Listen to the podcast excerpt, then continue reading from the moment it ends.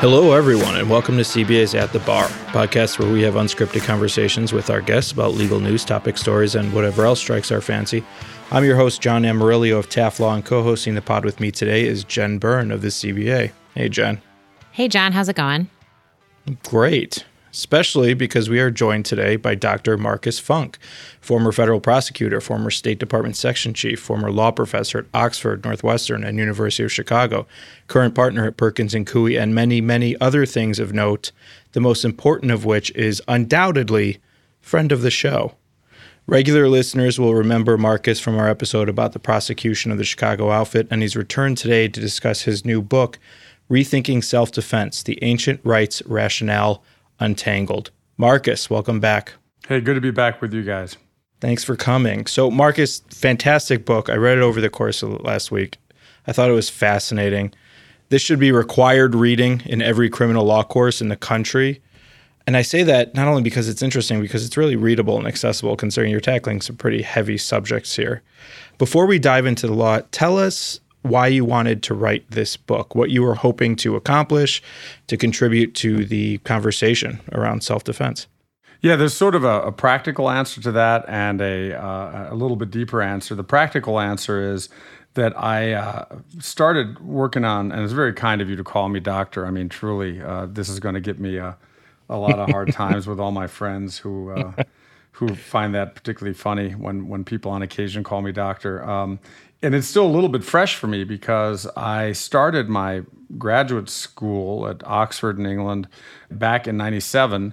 At one point, uh, I was told at one iteration of my dissertation, which was on self defense law, that if the thesis has a practical application, it's not an Oxford University uh, PhD kind of worthy thesis.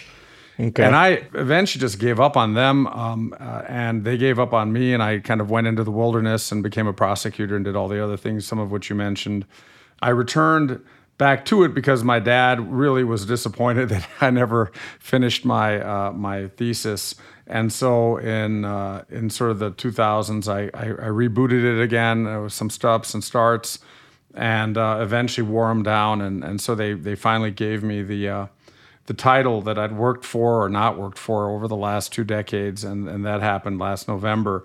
And so, kind of circling back to your actual question, I wrote the book because that was the title of my my thesis, and I had actually gotten a book contract prior to even having the thing approved by Oxford, and so. I wanted to make it a little more digestible and, and, frankly deviate a little bit from the if it's practical then it's not that useful from a, from an academic perspective and actually make it practical. I found self defense law. I, I, like criminal law. Um, I think my kind of career choices show that. And so I found self defense law particularly interesting, kind of from a moral perspective. You know, where where does the hmm. right uh, of the government come from to tell people when and they can and can't use deadly force? Are there limits to that ability by the government to to intercede there? What are the values really that we're trying to protect when we have a self defense law? And as I looked into you know, and I really focus primarily on American, uh, uh, English, and German jurisprudence. And as I looked into these three countries, I kind of was shocked to find that, particularly in the U.S., while we have a very consistent self-defense law, and I actually think a very defensible one, there's almost no discussion of the values, the underlying values that matter. In other words, when we talk about should a certain situation, whether that's Rittenhouse or, or, or Jose Alba or any other self-defense case, Bernie Goetz you know, whether deadly force should be authorized in those cases, the discussion almost invariably, invariably becomes sort of uh, on a very high level political or you could call it a moral discussion only if you're being very you know generous. And really i thought wow i can't believe we don't have a dialogue that actually digs a little deeper into the values we're trying to protect. And so that's why i back in the 90s started looking at the topic and it, it just took me a bit to finally get my act together and, and get it finished. And then i you know, was able to publish the book, Bloomsbury book, not too long after getting the uh, much sought after uh, piece of paper from England. I'm glad you did. Let's start out at a high level. Talk to us a little bit about the law of self defense in the US generally, specifically about like the spectrum of laws that are out there, because I think one thing that may surprise people you said earlier that the law in the United States is remarkably consistent. I think the impression that most people have is that it varies a great deal from state to state. and they see cases like the Kyle Rittenhouse trial in Wisconsin, the trial of Ahmaud Arbery's killers in Georgia, and they think the law is completely different in all these states. Walk us through the law generally, what it requires in most states, what the underlying doctrines are. Sure thing. And, you know, the U.S. law, sort of broad strokes, is pretty consistent. I mean, it's consistent in that every state requires you, if, if I'm going to claim self defense, if I can make a colorable claim, if I can articulate a prima facie case of self defense, then it's up to the prosecutor to, beyond a reasonable doubt, disprove my self defense claim. And so basically, the parts that are the same everywhere is for me to claim self defense, I have to be able to persuade the fact finder, again, that's the government's burden, but let's just stay practical here. I have to persuade the uh, the fact finder that I had a reasonable belief, objectively reasonable belief, that I was facing an imminent threat, uh, essentially like an immediate threat, and that my use of self defense was reasonably necessary. That's where we get into proportionality, right? It was no more, no right. less than was required uh, in order to ward off that threat, right? So, in that sense, the laws in the different states are very similar. There's some differences when it gets to things like, and the, the big one you hear about the most is uh, stand your ground laws, right? Stand Those are the most laws. controversial. Exactly. Stand your ground laws, kind of a version of the castle doctrine, which r- relates to the home. And stand your ground laws, and, and the kind of the corollary to that is a duty to avoid places in which you are expecting to see um, uh, the need for self defense really relate to do I have to retreat if a safe retreat is is uh, available? So, in about three quarters of the states, uh, there are stand your ground laws that say basically you, even if you could safely retreat, you don't have to retreat. You can stand your ground. You can stay where you are. It's a little bit uh, of a kind of a vestige of the old English notion that you know that uh, you, you need never flee uh, to avoid uh, conduct. That a you know a British gentleman doesn't need to flee and turn tails. That's sort of the way it was articulated back in Blackstone's days. About a quarter of the states do have a, a duty to retreat. In other words, if you can safely retreat, uh, you know you can come up with your hypothetical. I'm being attacked. I'm about to be attacked, but I'm right next to a door, an iron door that all I have to do is take you know a step to my right, shut the door, mm-hmm. and I'm safe. Uh, in other words, a safe retreat. If I can have a safe retreat, then I, I need to do that. I can't just use deadly force. And so that's the big difference between states. Like I said, about a, a quarter require safe retreat, about three quarters have stand your ground laws. So that's that's one of the big ones. Another one is provocation uh, in some states, and notably Wisconsin. That's you mentioned Rittenhouse. In Wisconsin, in order to trigger pro- uh, the provocation exception. In other words, you can't provoke a situation and then claim the right to self-defense. I can't just do something that puts me in a situation where I then can can use uh, deadly force. And in the Rittenhouse case, what the prosecutors completely overlooked, perhaps because they're ignorant of the law, perhaps because they knew uh, they were having problems is that you have to do something that would provoke other people, and that thing has to be unlawful, quote unquote, right? Unlawful. In other words, a tort or a crime uh, under Wisconsin law. So they would have to prove, they had to prove that Rittenhouse provoked the attack. And that means that he was doing something that would cause other people to act the way they did. And it was because he did something unlawful. Nowhere during the opening or closing statements uh, does the word unlawful ever come up uh, at all. And so, you know, as anyone who's been a prosecutor or defense attorney knows, you know, your job is to meet the elements of the case. And if one of the elements is to prove unlawfulness, you've got to show what Rittenhouse did that was unlawful. And that's where they completely dropped the ball. Now, I, you know, I think you can have opinions about whether or not, you know, that case should have resulted in a, an acquittal or conviction. And, uh, I can see arguments on both sides, but I, one thing that I don't think can be argued is that the prosecutors bungled that case pretty badly. Talking about Rittenhouse, I mean, if you were handling that case as the prosecutor, how would you have done so differently? Well, of course, look, I mean, one of the great dangers when you're in sort of the business we're in right now is is second guessing. Now, I've already second guessed, so I might as well go down that, that path a little bit further. I mean, I, mean, I think Marcus, you open the door, walk right in it. right. You're right. you're you're talking to an appellate lawyer. That's all I do. So right. All right. Okay. Lay it on me. So I think the, I mean, it's it's really the big thing is that they talked about, I spoke about provocation in a very colloquial sense. You know, he was acting like a jerk. He was walking around with his bulletproof vest and his baseball cap and his machine gun, acting like he was Rambo.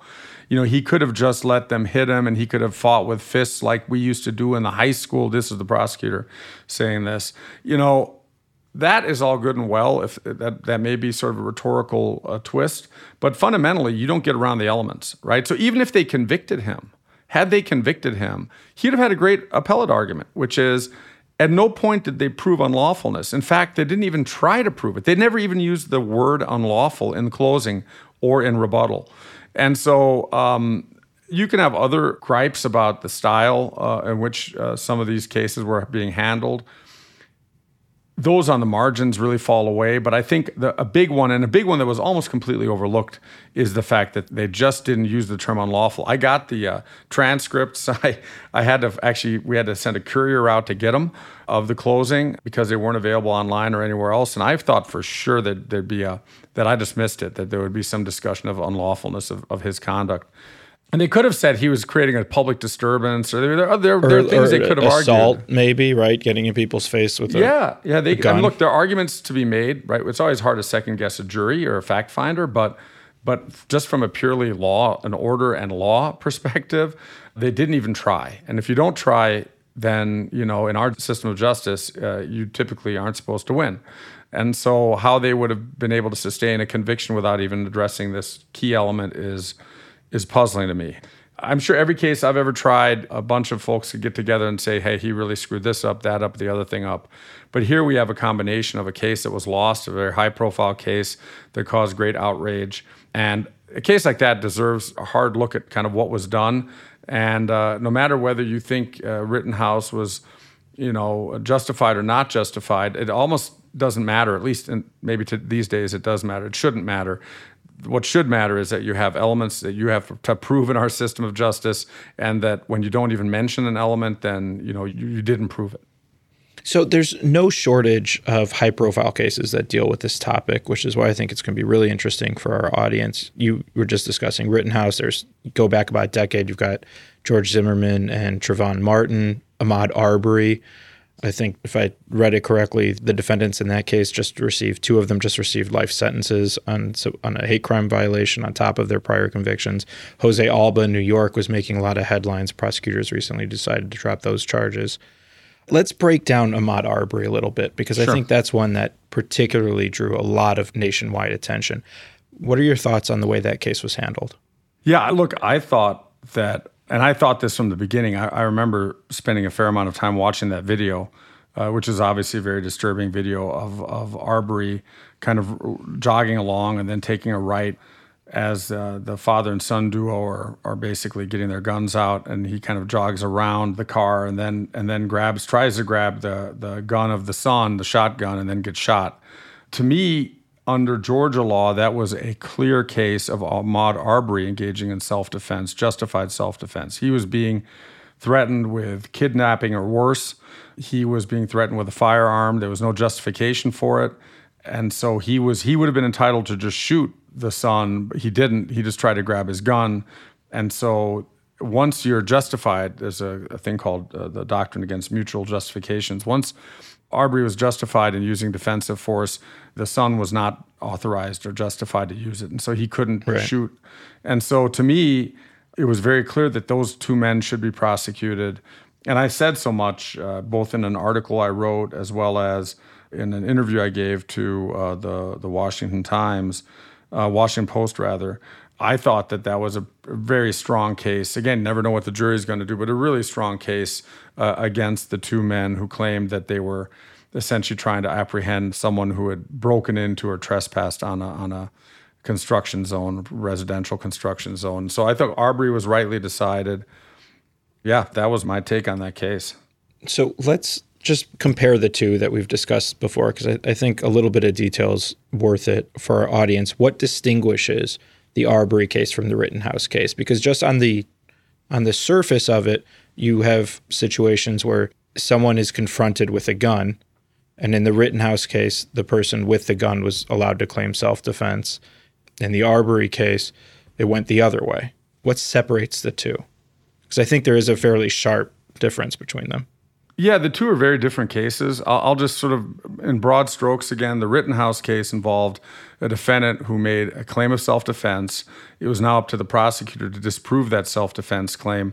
One way they could have disproven it is to show that Rittenhouse had provoked the, the uh, conflict and they just didn't do it. And they couldn't do it because they didn't even mention the, well, they could do it, but they, under their argument, they didn't even mention the key element of provocation, which is unlawfulness. Yeah. So in that case, it was basically the prosecutors not meeting the elements of the offense. In the Arbery case, there was no really no plausible self-defense argument for the father and son duo to make because they went looking for the trouble. They yeah, right? they went looking for the guy that they thought they could apprehend using a firearm. Right. They were wrong about that, right? And and as we know, ignorance of the law is no excuse in this context at least. So they thought they were authorized to hold him at gunpoint. They were not. And in fact, what they did by pointing a gun at him was threaten him with deadly force, which authorized right. him to in turn use force against them. So right. they were never justified in doing what they did. And so the real question there was whether when they were trying to apprehend him, you know, there's a special rule about trying to apprehend a burglar and you've got to have, you know, essentially firsthand knowledge and and they just didn't have that. They didn't have the requisite information to be able to act in the way they did. So in their case, there was ignorance of the law, and it, they just didn't have a justification. They never did, and therefore, their murder of Arbery was in fact a murder, not just a killing. That was going to be my question: is you know what circumstances would have had to been present for them to be justified in in taking the steps that they did. Yeah, if they, I and now I'm going back into the memory banks a little bit on Arbery, but if they had seen Arbery, let's say, break in to the uh, construction area. There was a lot of evidence that a lot of people went in there very regularly. There's video of Arbery walking around inside, but he doesn't seem to be stealing anything. But here they were told that he did that, and they, they had some video cameras up, or some neighbors put some cameras up. They just didn't have the predicate knowledge of unlawful conduct by Arbery to be able to to affect essentially what effectually a, a citizen's arrest. So let's go over to the Jose Alba mm. case because that got a lot of headlines in New York. I'm not sure how many headlines it got outside of the New York metro area. My understanding of the basic facts were there was a convenience store cashier. There was a woman inside the store who was purchasing a bag of chips but didn't have money for them. They got in a verbal altercation about it. The woman's boyfriend came back behind the counter, pushed the cashier, Mr. Alba, down on the ground, standing over him and threatening him but was not armed, and Alba stabbed him and claimed self defense. Walk us through that case a little bit. Yeah, I mean it's a it's a really if you watch the video, really uh, again all these cases are tragic, right? I mean they, you, they're all tragic cases. The Alba case, I think the district attorney should have never charged. He charged Alba with second degree murder, and the reason he shouldn't have charged him is not. I, I don't think. I, this is again my perspective on this. I don't think that Jose Alba had a strong argument that he feared death or serious bodily injury at the hands of his attacker. Rather, the argument that he had was there's in New York there's a law that says essentially if you are in a dwelling or in a business and someone either breaks in or exceeds their authorization in other words, goes in a place they're not allowed to go with the intent to commit a crime therein, you can use deadly force. And here, Alba was in his little kind of little area, the cashier area that was enclosed, you know, had like the glass partition, was open on the side, but was not open to the public. So when his attacker came around and pushed him and assaulted him, clearly Alba was justified under New York law in using deadly force to not defend himself in sense of of his own person, but he, under the law, his attacker was trespassing, was committing a crime or about to commit a crime, assault and battery, in that place, and therefore Alba had, you know, almost a foolproof uh, defense argument. But again, you know, the media focus was all on whether, when he was being assaulted, whether Alba really feared for his life. And mm-hmm. in that regard, you know, New York law is pretty standard, but you have to have some, you know, either death or serious bodily injury is what you have to fear. And, you know, it's a harder argument for Alba's defense team to make that that's what his fear was. The stronger argument, again, was the preventing a crime in an area that this other guy didn't have an authorization to be in. As to the facts, the female in that case was armed, though, if I'm not mistaken, because he suffered stab wounds from some kind of weapon that she was using to, I don't know, break up the argument purportedly. But if you watch the video, it's pretty clear that he had no escape from that situation and could have maybe made the argument that he reasonably feared for his life based on the fact that she was armed. No. Well, no. Um, uh, no, in the following sense. He didn't know she was armed, right? So when he stabbed his attacker in the neck seven times, I think. At that point, you know, he was facing he he never saw her coming. It's only after the whole thing is over that he looks at his arm and sees it's cut and it emerges that the the girlfriend had been stabbing him as well. So, you know, he has to have a reasonable what we call internal and external justification. He has to be externally justified by the facts, like the facts as they were, but he also had to believe that that was happening. So if I shoot mm-hmm. someone and and I just because I want to kill him. And unbeknownst to me, that person had a gun under his coat and was actually just about to shoot me. I can't claim self defense because even though it was self defense in terms of externally, right? The facts are that had I not shot him first, he would have shot me. I didn't know about that, and so I can't claim self defense here. Uh, I shouldn't say flat no to you, Jen. I, I should just say that I think that Alba would have a hard time proving that he was stabbing his attacker seven times because he was also being attacked from behind by a woman uh, with a knife when he didn't even know she had a knife and probably didn't even know what was going on in the heat of the moment. So yeah, he can always make. I don't think he can make a very good deadly force that he was. I mean that he was facing death. He, I think he has a stronger argument that he was facing serious bodily injury, but it's not a dead bang winner. You can see a prosecutor going either way on that one. But where the prosecutor, I think, had the fatal sort of flaw in, in his theory, D.A. Bragg, the district attorney, was on this this sort of odd law that says you can essentially stop a crime from happening in an occupied dwelling or in a business or where someone is exceeding their you know, is essentially trespassing into an area they don't have a right to be. That would have been, if I were the defense attorney there, would have been certainly what I would hang my hat on. Now, we don't know what ultimately persuaded the prosecutor to drop the charge of public pressure, a realization that, you know, they kind of cocked things up early on, but, you know, ultimately they made the right decision from my perspective. You said that New York's law was a little odd. You also said earlier that one of the things that was uniform throughout the states was a sense of proportionality, but here, mm-hmm. Alba wasn't meeting his attacker with a proportionate amount of force. How common is that New York law throughout the states?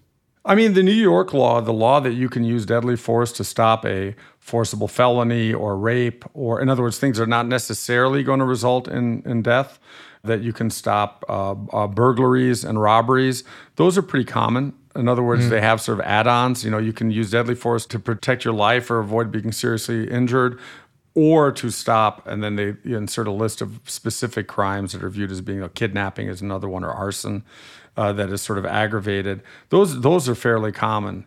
And again, I mean, one of the things you know that's notable, I think, in this whole conversation about self defense is that in all of the media reporting on these cases, you would come to the conclusion, and, and if you ever have a you know sit down with people just at a cocktail party and ask them, well, what do you think about American self defense law? You're going to hear oh, it's the Wild West. I mean, and you can watch whether it's Fox or MSNBC or CNN, you'll have commentators talk about how we in America have this crazy self-defense law that allows, you know, deadly force willy-nilly. It's the Wild West. It's it's really unregulated and barbaric. And that is just wrong. And here's why. Everything else I've said, hey, this is an opinion, you could have two different views on it. It's factually incorrect because for example, we talked about stand your ground laws that are existent in the majority of American states. The same stand your ground laws exist in countries that are culturally, uh, that are legally super diverse, such as Japan, France, Germany, England, Indonesia, Ghana, Sweden. All of those countries have stand your ground laws. We have the requirement that we talked about earlier that you have to have an objectively reasonable belief that you're being attacked. Well, in England, you don't have to have that. You just have to subjectively and honestly believe you're being attacked and you can use deadly force. So let's say Bernie Goetz case, good example. Let's say I'm a kind of a, a fearful, uh, not particularly imposing guy that's just sitting around, and all of a sudden some guys come up to me and ask me for money. Well, if it was the three of us, we'd say either here's some money or no or whatever, but we wouldn't necessarily feel like we're being exposed to a deadly attack. In Goetz's case, if he could have, if this the Getz case happened in, in, in the UK or in England, I'd rather, if he could persuade a jury that he believed, honestly believed these guys were about to attack him and kill him, he would have had a complete defense. So we in, in the US have, a, which is a really high burden to overcome, right? If you want to claim self defense, the prosecutor has to disprove these elements, but ultimately, the proof has to be that you reasonably believed and subjectively also believed. Like I really believed it. Plus, it was a reasonable belief that I was about to be killed. So if you look at the Jose Alba case, if the Jose Alba case happened, uh, if it went to trial, the whole debate would be about whether Jose Alba's belief that he was being attacked and that he was about to be killed was reasonable. And you'd get into the difference in size, or you'd get into what the girlfriend said about like how her boyfriend was going to kick his ass, or all that kind of stuff would come in. If this happened in the UK, or, rather in England, the only question would be did Alba honestly believe he was about to be killed or seriously injured? If the answer is yes, complete defense, right? Germany, another country uh, that uh, a lot of people study, and and and again, there's this sort of we have a bit of a, and I, I say this as maybe you can tell from my slightly nasal accent. I grew up in Germany till I was 18, and I'm a German American dual national. But in Germany, you can use deadly force to protect property, right? Can't do that. No state in America says purely to protect property, right? So if I have a Macintosh computer or IBM or whatever sitting at my desk and I have a, two broken legs, and someone breaks in the house, says, "Screw you! I'm taking this. I'm going to give this to my buddies." Takes it and runs out the door, and I have a shotgun in my hand. Nowhere in America would they say you can shoot the guy in the back as he's running out of the house in order to uh, get your property back. Or if this happened in the public area is even more clear. I mean, there's always a castle doctrine arguments, but if you're just outside and someone steals your stuff, you're just out of luck, right? In Germany, on the other hand, you can use deadly force to protect property interests, and it has to, as long as it's not trivial, right? As long as it's a legally protected, non trivial property interest, you can use deadly force if it's necessary to protect that interest. The paradigm case, one that's this couldn't happen this way anymore, but the paradigm case is an old case where a farmer, old man with a shotgun and his dog, was walking and saw a bunch of kids stealing his fruit from his tree. And he yelled at them, and they all hopped down. And one of the kids carried on his shoulder a bag of the fruit. Like he didn't drop the fruit on the ground. He ran, he ran away with it. The old man, the old farmer, takes a shotgun, shoots the kid in the back, kills the kid, and the Supreme Court says, "Well, it's too bad, but you know we can never let the wrong triumph over the right. So we're not going to get in the business of saying proportionality and how much property and." The kid shouldn't have stolen the, the stuff. Had he not stolen it, he wouldn't have gotten shot the only way for the farmer to get his belongings back, his fruit back, was to shoot the kid. And so that's the result, right? The farmer was completely justified. That was in Germany? That was in Germany. And now that case couldn't happen when? in the same uh, 1930s. Yeah, they, they, had interesting opinions about who you yeah, could kill they had a lot of the they had, they had, a lot of evil um, uh, viewpoints emerging, and, and frankly, historically, you know, they're I mean, the German scholarship is is amazing about these topics, but what mm. they post-war you know, and they even, I mean, it's funny when you read the opinion, they have these famous commentators, famous German professors who are like, essentially saying, yeah, yeah, this would just be the way people think in these wimpy days that you should let criminals get away with it, you know, but a robust society needs to fight criminality and and therefore again the right need never yield to the wrong. Now obviously in Germany the uh, the wrong triumphed for a long time, but what ultimately happened after the war is they introduced what are called socio-ethical limitations. And they said hey this is a little crazy what we're doing here.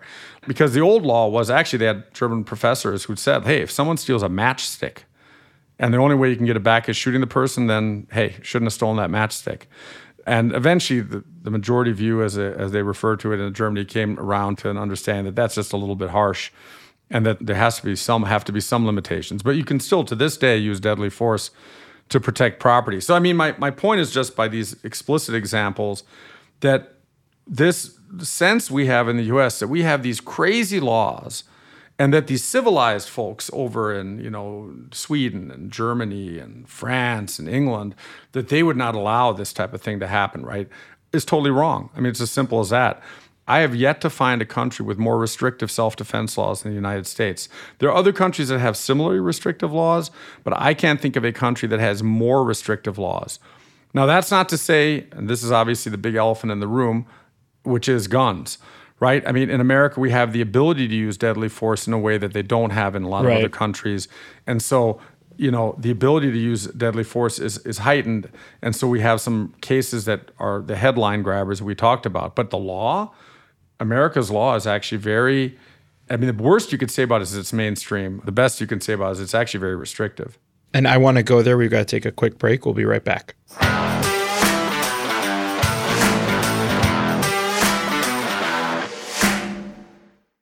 Getting legal malpractice insurance doesn't have to be complicated. Let CBA Insurance Agency do the heavy lifting for you.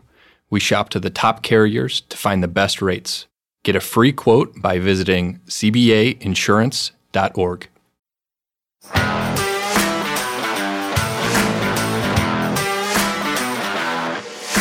And we're back. So, Marcus, we were just talking about what you view as a misconception about the American law of self-defense. That you know the world sees us essentially as having a cowboy culture, for lack of a better term, where you can shoot someone dead in the street, you know, at high noon because they insulted you. And you were explaining that a lot of other countries actually have much more lax self-defense laws, especially in Western Europe, which I think would surprise a lot of our listeners.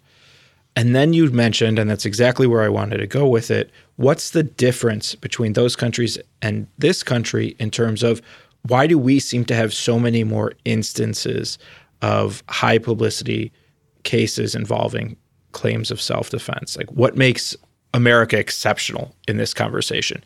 And you Or identified that as guns. Or are we? Yeah. But you identified the problem as guns. So is that that's the big problem when people exercise the right of self-defense in England, in Germany, in Sweden, they're not doing it with a firearm. Yeah, I mean, look, there's some interesting statistics about violent crime in the United States and violent crime in Europe.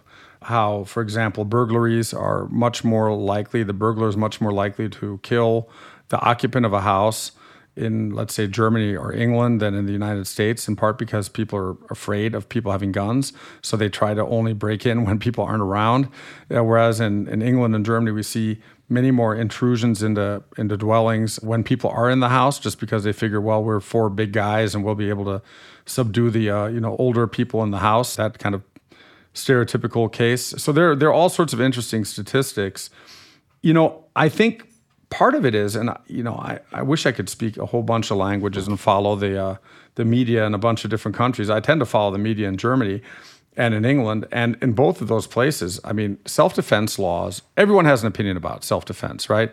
People may not have a strong opinion about you know intellectual property laws or uh, any number of other legal provisions that we deal with every day as lawyers. Self defense, I mean, it doesn't matter what level of education you have, you're going to have some strong opinions about whether a certain case self defense should or shouldn't be authorized. And I think it's because, and I refer to it in the book as the ancient right, which is what the philosophers called it. It is sort of, some people call it the first civil right, right? The right to live and the right to defend your life is the first civil right we have as people.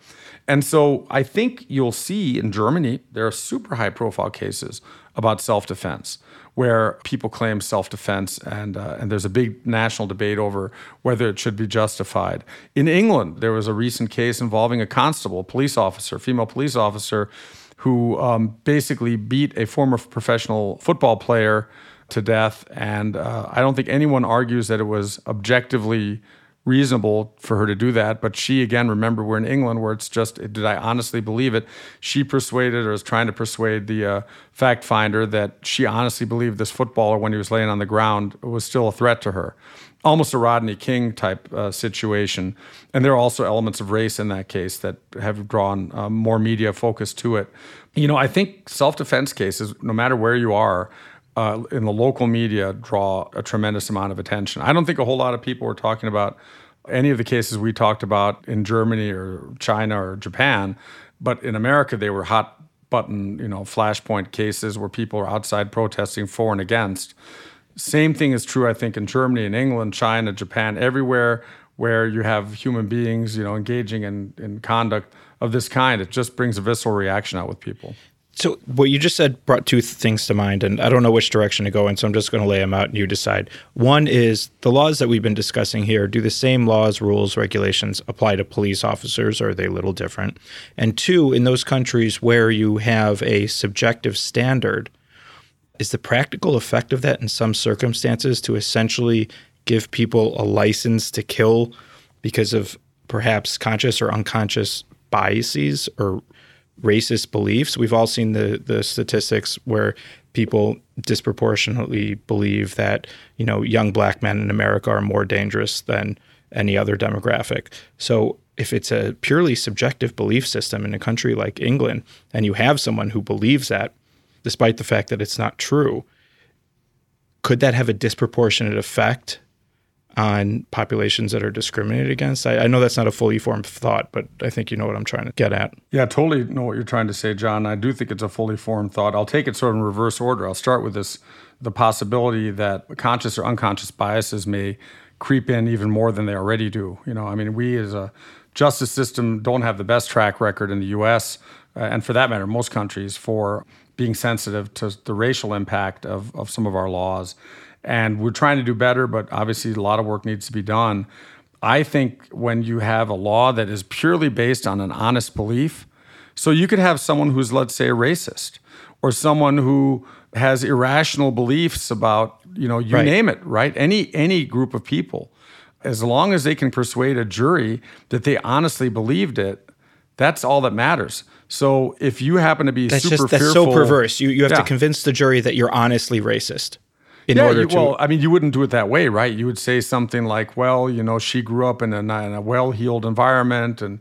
and wasn't really exposed to the urban lifestyle. You know, there'd be all these. Yeah, that's, it's, it's a veil argument. But that's right. but that's what it is. Yeah, fundamentally, and you're really doing two things, right? You're letting a person with racial biases actually use those racial biases as a defense. Right. And you're speaking to the racial biases potentially, and I say racial, it could be other biases too. Of the be, jury. Of the jury to say, hey, you know, hey, look, guys, we're like this guy attacked me. We're all like, I, I really believe this guy's going to threaten me, and here's why. And yeah, so I think there's a tremendous, and I wrote about this. I have a forthcoming article with, with Columbia of European law, and, and it talks about this. I mean, it. I think it is a tremendous risk. Now, I don't think any empirical studies have been done on this. I don't know how they could, frankly, but I think mm-hmm. there's a tremendous risk that that would creep in. So, on that point, I think it's crazy. Okay, I really do. I mean, I I've studied these laws fairly heavily. I've written on particularly on England's law quite a bit. I think it's a really bad idea to have a law that is purely based on someone's subjective belief. Now, on the police side, I mean, I'll, I'll speak in generalities because it gets really nuanced. But the big question in the the U.S. basically the answer is technically no. There are no special laws for the police versus regular citizens. There's some different laws when it comes to when you can detain people and so forth. And though, in other words, the situation that will lead and escalate up to a deadly confrontation is more likely to happen with the police, who can say, "Hey, you've got to stop," and I'm going to talk to you, and then the person says no, and then they kind of escalate up a fight in a way that a normal citizen typically can't do or won't do. That said, when we talk about reasonable person, the big question is always is that a reasonable person like the three of us is that a reasonable police officer, right? Because a reasonable police officer may not see death or serious bodily injury in the same way that a reasonable person does. So the big debate you see in jury instructions and in motions in limine is whether someone who's defending a police officer is allowed to say to the jury, look, you know, my, my client's a, a very sophisticated police officer, has been an officer for a long time, and no reasonable police officer, rather, the prosecutor would say, no reasonable police officer would believe this. He's been a police officer for a long time. He should know better. And the defense will say, wait a minute, it's a reasonable person standard, not a reasonable police officer standard. So that's where the debate is in the US. It's largely sort of tethered around that fairly nuanced point. But like in Germany, use that example again, there are different rules for police officers. They actually have more protections. And there's an active debate whether you're really defending yourself or you're defending the order, the public order. In other words, this goes back to mm-hmm. our case earlier. In other words, I, as a police officer, when someone attacks me, am I defending myself or am I defending like the order because he's attacking essentially the state by attacking me as a police officer? So those are fairly nuanced points. I mean, when I talked earlier about the German like way of looking at these things, if you go to an American textbook, right, your your standard issue criminal law, you know, Paul Robinson's criminal law, you'll find, I don't know, 10, 15, maybe even 20 pages about self-defense. 20 pages if it's got really big font and a couple pictures. Not it's typically really short summary. Here are the five elements, here's provocation, here's, you know, castle doctrine, maybe a case, that's it. Typical German criminal law textbooks are first of all multi-volume. I, I counted it actually. I counted the pages. I did like I looked at like 10 of these things, all of which cost essentially a fortune to buy any one of them. And they are on average 200 to 250 pages in length just on self-defense law, like about the same amount of pages on everything else. But they analyze, you know, every aspect of it, the moral the values you know is self-defense really about defending the self or the state or is it a hybrid? That's the current thinking it's a hybrid. But until you know 30 years ago it was all about defending the state. So when i was defending myself from an assault i was really defending the legal order more than myself as marcus you know myself. Now a lot of what are viewed as progressive i think they're it's it's the correct way to view it. Say, look, that may be true that you're protecting the state, but you're also protecting yourself. I mean, that's what self defense is all about, right? In Germany, it's called Notwehr, Section 32 of the Criminal Code. Notwehr means uh, essentially defense when there's need. Right, so that's a little different than self-defense. It's defense mm-hmm. when there's need, uh, need to defend yourself. And so, you know, it's interesting, again, if you're kind of geeking out on this in a way that I did uh, for a long time, it's really fascinating to read these German professors and their different takes on it. Because unlike in the US, where we look at case law and we look at statutes, in the German system, the views of the of the called called the herrschende Meinung, which means like the prevailing or majority opinion of academics, really matters. I mean, it's it's like one of the big pillars of their law. So right. persuading someone, the other folks, over to your side, and then having all the textbooks sort of agree with a view that you hold is like a major victory in, in, in, in German academia. Yeah, and if when I see people citing law review articles and horn books and briefs on the side of the pond, I uh, usually roll my eyes. Jen, you look like you have a question. I do. We've been talking so far about the perception, you know, the perception mm-hmm. of America in America, the perception of those abroad and how they view these issues. But what's the reality look like as it compares? You know, because obviously our system of criminal laws, our laws in general, are intended to either incentivize or disincentivize behavior. So, what's actually happening? What is the behavior? How does our violent crime compare to theirs? And which system of laws is working better? well, that's a big that's a big one, Jen. Um, I'll, I'll try to do a first gloss and let smarter people come up with a true answer on crime statistics you know, one of the challenging parts when you look at international crime statistics is how much you can believe them. So if you look at China and, and look at their crime statistics, they're about as believable as their COVID statistics, right? No one ever died in China of COVID or whatever they said for a while. They're just not credible. Same is true for Russia. Uh, same is true for uh, North Korea. I mean, there are a lot of places, as you can see, there's a theme here totalitarian dictatorships or, or, or oligarchies where the statistics are just not like legit. So we have no idea how our crime stats compare to theirs, and they often will also exclude, you know, political essentially offenses versus apolitical, like what common crime. On self-defense law, I'm real comfortable with our laws. I mean, I really am. Again, we can have a long debate about gun control, and I think I'm a little bit. I have mixed views on on that topic that probably both sides will find objectionable. At least that's what I've found in my writing about it. You know, I guess you're you're doing something right when both sides tell you you're wrong, but I think our self-defense laws are totally defensible. I think they're even though they're not grounded in a whole lot of, you know, very stout sort of analytical gear, I think actually the final outcome of them is is not bad. Again, what makes our crime stats crazy is our murders and violent crimes using firearms. Statistical reality is that we are facing an epidemic of crime and we got to figure out how to how to deal with it.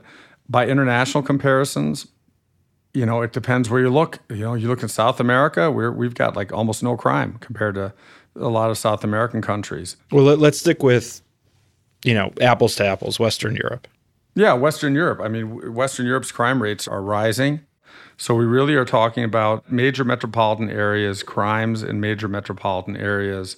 And again, guns can't be excluded from the conversation, right? I mean, it's guns with which people are killing each other And so, how do we keep the guns out of the hands of the people who are committing the crimes? Is the big question that's bedeviled law enforcement and and civil liberties groups and uh, uh, I mean all sides of the political spectrum for a long time. And if I had the answer, I'd love to tell you, but I, I don't have the answer, unfortunately. But we've got to come together as a society and as a, as a legal profession and really take a really hard look at it because just pointing fingers, which is what both sides are doing politically, is not getting anything done. So, speaking of pointing fingers, whenever self defense comes up in high profile cases, you constantly hear both sides screaming at each other about what's right and wrong, using air quotes. But you don't often hear either side stopping to ask why they believe what they believe. Why is this right? Why is this wrong? And a big part of your book discusses competing values surrounding self defense. Talk to us a little bit about that. What are the primary themes, the themes of values? Yeah, I mean, my my sort of the rule, the punchline of the book and the dissertation and the various law review articles I've written on this topic is that we need a value centric dialogue. We need a, a, common language with which to discuss self defense cases. You can't just look at whether it's Zimmerman or Arbery or Rittenhouse or, or, you name it, you can't just look at these cases and say, you know, thumbs up, thumbs down. You know, like the, the, right. There, there's a there's they're, a they're conversation. yelling they're yelling yeah. conclusions at each other and, and not right. speaking to each other. And you can't persuade someone if if someone just tells you it's right. this. Well, good luck trying to convince them otherwise. Only if you have sort of a common shared language can you really kind of get anywhere.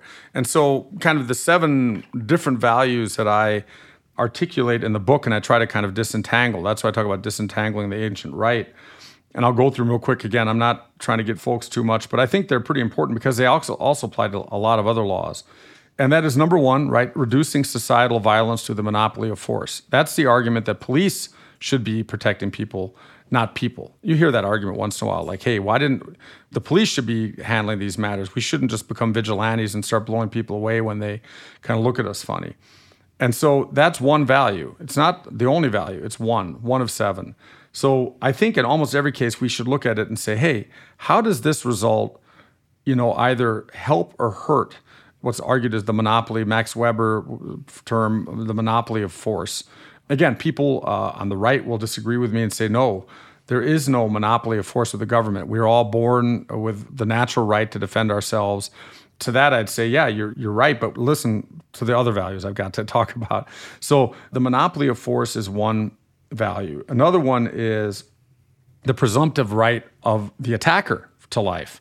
I do think that even people who attack other people, whether they're doing so innocently or because they have criminal intent, we should have a presumption that they have a right to life. Now, I say presumption. I had a friend of mine, she's like, What do you mean presumption? Everyone has a right to life. I'm like, no, you don't have a full on all the time right to life. It's presumed that it's predicated on you not becoming, for example, a deadly threat to other people, right? right? So, but we still have to protect attackers. So that's another one. The third one, I think the most controversial one, I think the most interesting one is equal standing, right? That when a person commits a crime, you always hear people say, look, I feel violated. I've never been the same. I, could, I was always scared. I felt like, even when someone cuts you off in traffic, right? Why do we get so mad? Like I get really mad when someone rides up on a shoulder. That, particularly when I come back to Chicago, uh, when I when someone rides up on the shoulder and and just boom comes in front of me just because they feel like it.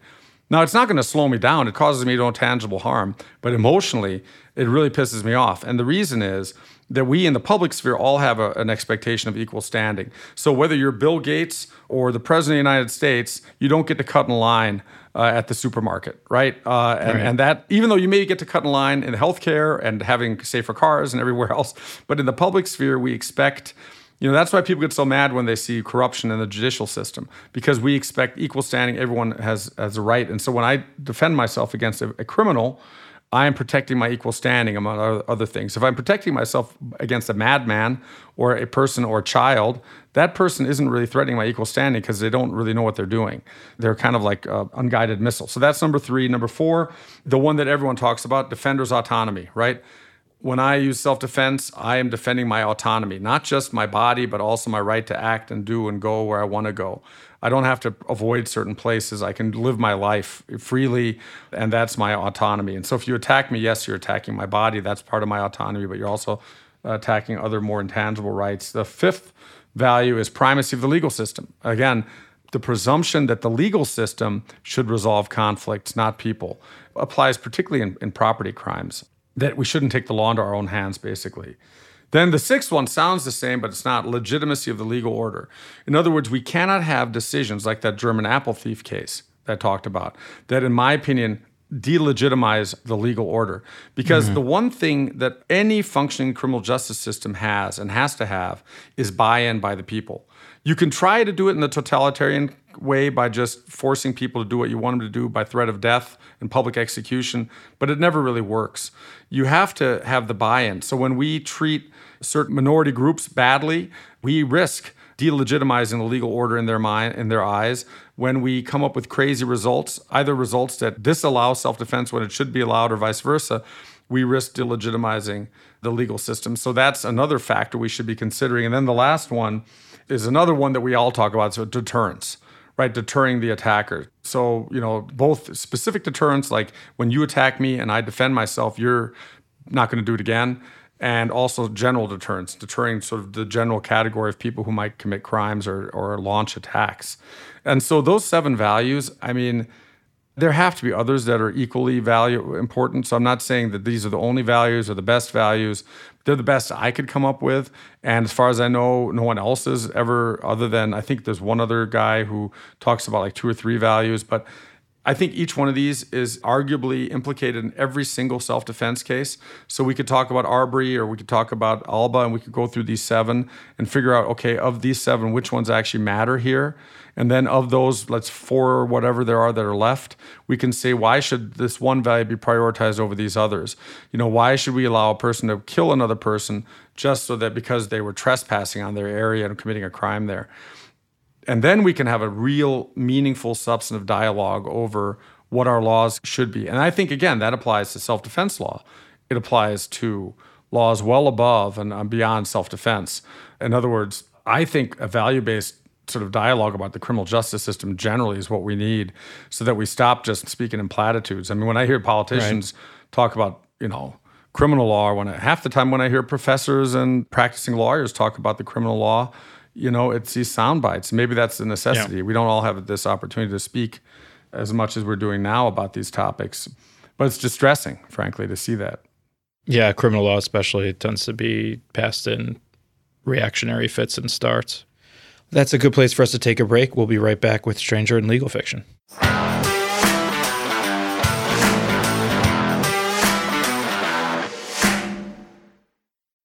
Are you looking to get away to someplace warm and sunny this winter? Join the Chicago Bar Association's CLE Abroad in Mexico.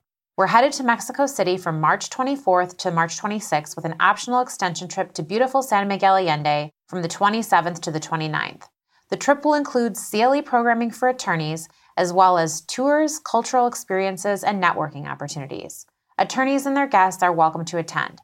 To learn more and register, visit chicagobar.org backslash Mexico 2024. We hope to see you there.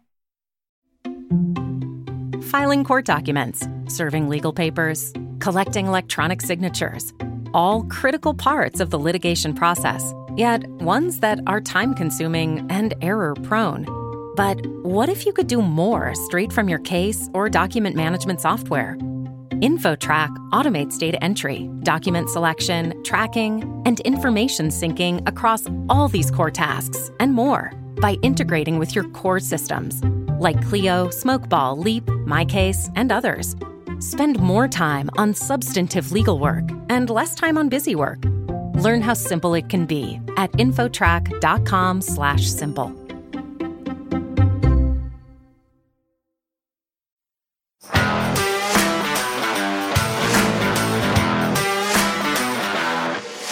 And we're back with Stranger and Legal Fiction. Our audience knows the rules. They're pretty simple. Jen and I have done some research. We found one real law out there uh, that's strange and probably shouldn't be real. We've made another one up or found one that's thankfully been repealed. And we're going to quiz Marcus and each other to see who can distinguish strange real fact from fiction. You guys ready? Ready. Are you going first? No, Jen, you go first. All right. All right. I'll go first. Okay. I don't remember who who won last time. I feel like I remember Marcus being successful at this game. Um, so we'll see who who gets this one. So the first is a Providence, Rhode Island law, potentially real, potentially fake. In Providence, Rhode Island, it is illegal to sell toothpaste and a toothbrush to the same customer on a Sunday. That's the first proposed law. The second is a Illinois law, specifically a city ordinance in Galesburg, Illinois. There is an ordinance that prohibits quote unquote fancy bike riding in Galesburg, Illinois. So that means anything not standard bike riding with your hands off the handlebars, feet not on the pedals, or any kind of acrobatic bike riding that you could potentially be doing. So, law in Galesburg that prohibits fancy bike riding, which is All right, real this is and which is fake. this is so okay. So either Rhode Island likes promoting bad breath on Sundays, or Galesburg has a thing against showing off on bicycles. This is tough. Marcus, what do you think? Hey, shout out to the Galesburg Electric Open tennis tournament. At least back in the 80s, they had it. I think Galesburg is onto something. Fancy bike riding. I can see a public. I'll, I'll go through my seven value value based analysis here. This is the uh, perfect time. I mean, It's a it's a legitimacy issue, right? I think right there. It, it is. I mean, selling toothpaste. I mean, God knows there's some crazy laws out there. I remember doing an article for Dave Eggers' Might magazine on all the crazy laws that we have. I have not run into that one. So my my answer, first and final, will be that Galesburg, home of the Galesburg Electric Tennis Tournament, is the not fake, which is to say the real law. John, what's your guess? Uh, you know, usually I like going the other way just to keep things spicy, but I feel like that's just I don't think that one could be invented. Like Jen, I know you. Who would think that fancy bike riding? I mean, that takes a lot of imagination, and I don't want to take any credit away from you. So if I'm wrong about this, I owe you a preemptive apology. But I'm going to say the Galesburg one is real. I like to think of myself as a creative person, but I'm not that creative. Um, you're actually Yes. you're both right. You're both right here. The Cha-ching. real law is the ordinance in Galesburg. No fancy bike riding. It's just Um, too it's strange actually- not to be real. I use the term fancy, but it's actually called trick riding. That is. Oh, that would have made it even easier. Yeah, that yeah. That's why I decided That was to make it a little spicier. Um, but the funny thing is that whenever I go to come up with my quiz for this game, I'm always like going on to these. I start by going on to one of these blogs that talks about like dumblaws.com or whatever they are. And the Providence, Rhode Island one is like on a lot of those sites. It's believed to be a real dumb law on the books, but I forgot which it's just it's an echo which chamber site though. debunked I've it, done but it. Yeah, exactly. It's an echo chamber. It's all over the internet. I think like PolitiFact did a search and found that it appeared on those like dumblaw.com sites over 650 times as being like a purported dumb law on the books, but there's no citation for it and to their research knowledge, it's never actually been a law on the books. So that would be the fake one. And the trick riding in Galesburg is the real law there. So good job to both. See that that is where the uh, the French principle of desuetude should come in. So now I'm going to turn the table. Tell us, you. I know, doctor. I'm yeah. So yeah, doctor, Doctor Funk. I know I love it too. Um, that really is a great DJ name, by the way. Yeah. but If I ever actually introduce myself though as doctor, I really I think please check me because uh, it, I, it, that's a little much. But um, desuetude, I'm probably mispronouncing it, but is this principle? It's in European law that if a law is not enforced, it essentially loses its force. In other words, a law like fancy, you know, bike riding, if they never or in the last 50 years have never enforced it, and then they find this one fancy rider that they're trying to get, and they enforce it, that essentially renders the law null and void. You know, in, in other words, use it or lose it. I guess is the way Yeah. to look at it. I think you made this same reference the last time we See, that's what I was game. worried about. about I was, think you our know, listeners uh, yeah, they're, they're Could like, go wow, this guy, to the this guy's got like one good idea. He's got like a playbook. one one trick pony here. No, I'm just kidding. No, I can see this. this it this- applies to a lot of these, though. Yeah, I, I can see applicable this and- conversation triggering such a simple idea in my mind again and again. If I ever am lucky enough to be invited for for a three-peat, I'm sure I'll bring up desuetude one more time. But uh, yeah, You got to complete the trifecta. You're going to be like our Alec Baldwin on SNL, just like coming back every fifth episode of the show now. Can think of a lot of jokes with that reference, but let's move on. Yep. Yep. All right. And Jen, to your example, that's why I always, whenever I find one of those websites, I start there as well. But then I go to the town's ordinances and I search, I search them, and more than three quarters of the time they end up being Just, bogus. You gotta just you go you go deep on All right. LexisNexis. Option number one in Glendale, California, it's illegal to drive in reverse. Option number two in Atlanta, Georgia, or anywhere in Georgia, it's illegal to live on a boat for more than 30 days per year. Marcus, what do you think? Hmm. I mean, again, uh, I don't know if I mentioned this concept of desuetude, uh, but I'm guessing if the Glendale law is true, they don't enforce it a whole lot because I'm guessing there are a lot of scoff laws violating it. The living on a boat part, I mean, we used to have a boat in the harbor there in Lake Michigan, and uh, it's almost like a vagrancy law of sorts. I mean, there are some guys on there who essentially live on their boat. I can see why that would be I. I have I have friends who do that. Yeah, some I of my favorite friends. That's, that's sort of yeah, like who, Crockett and Tubbs. Like, which one of those guys didn't they live on a boat? Remember uh, uh, Miami Vice?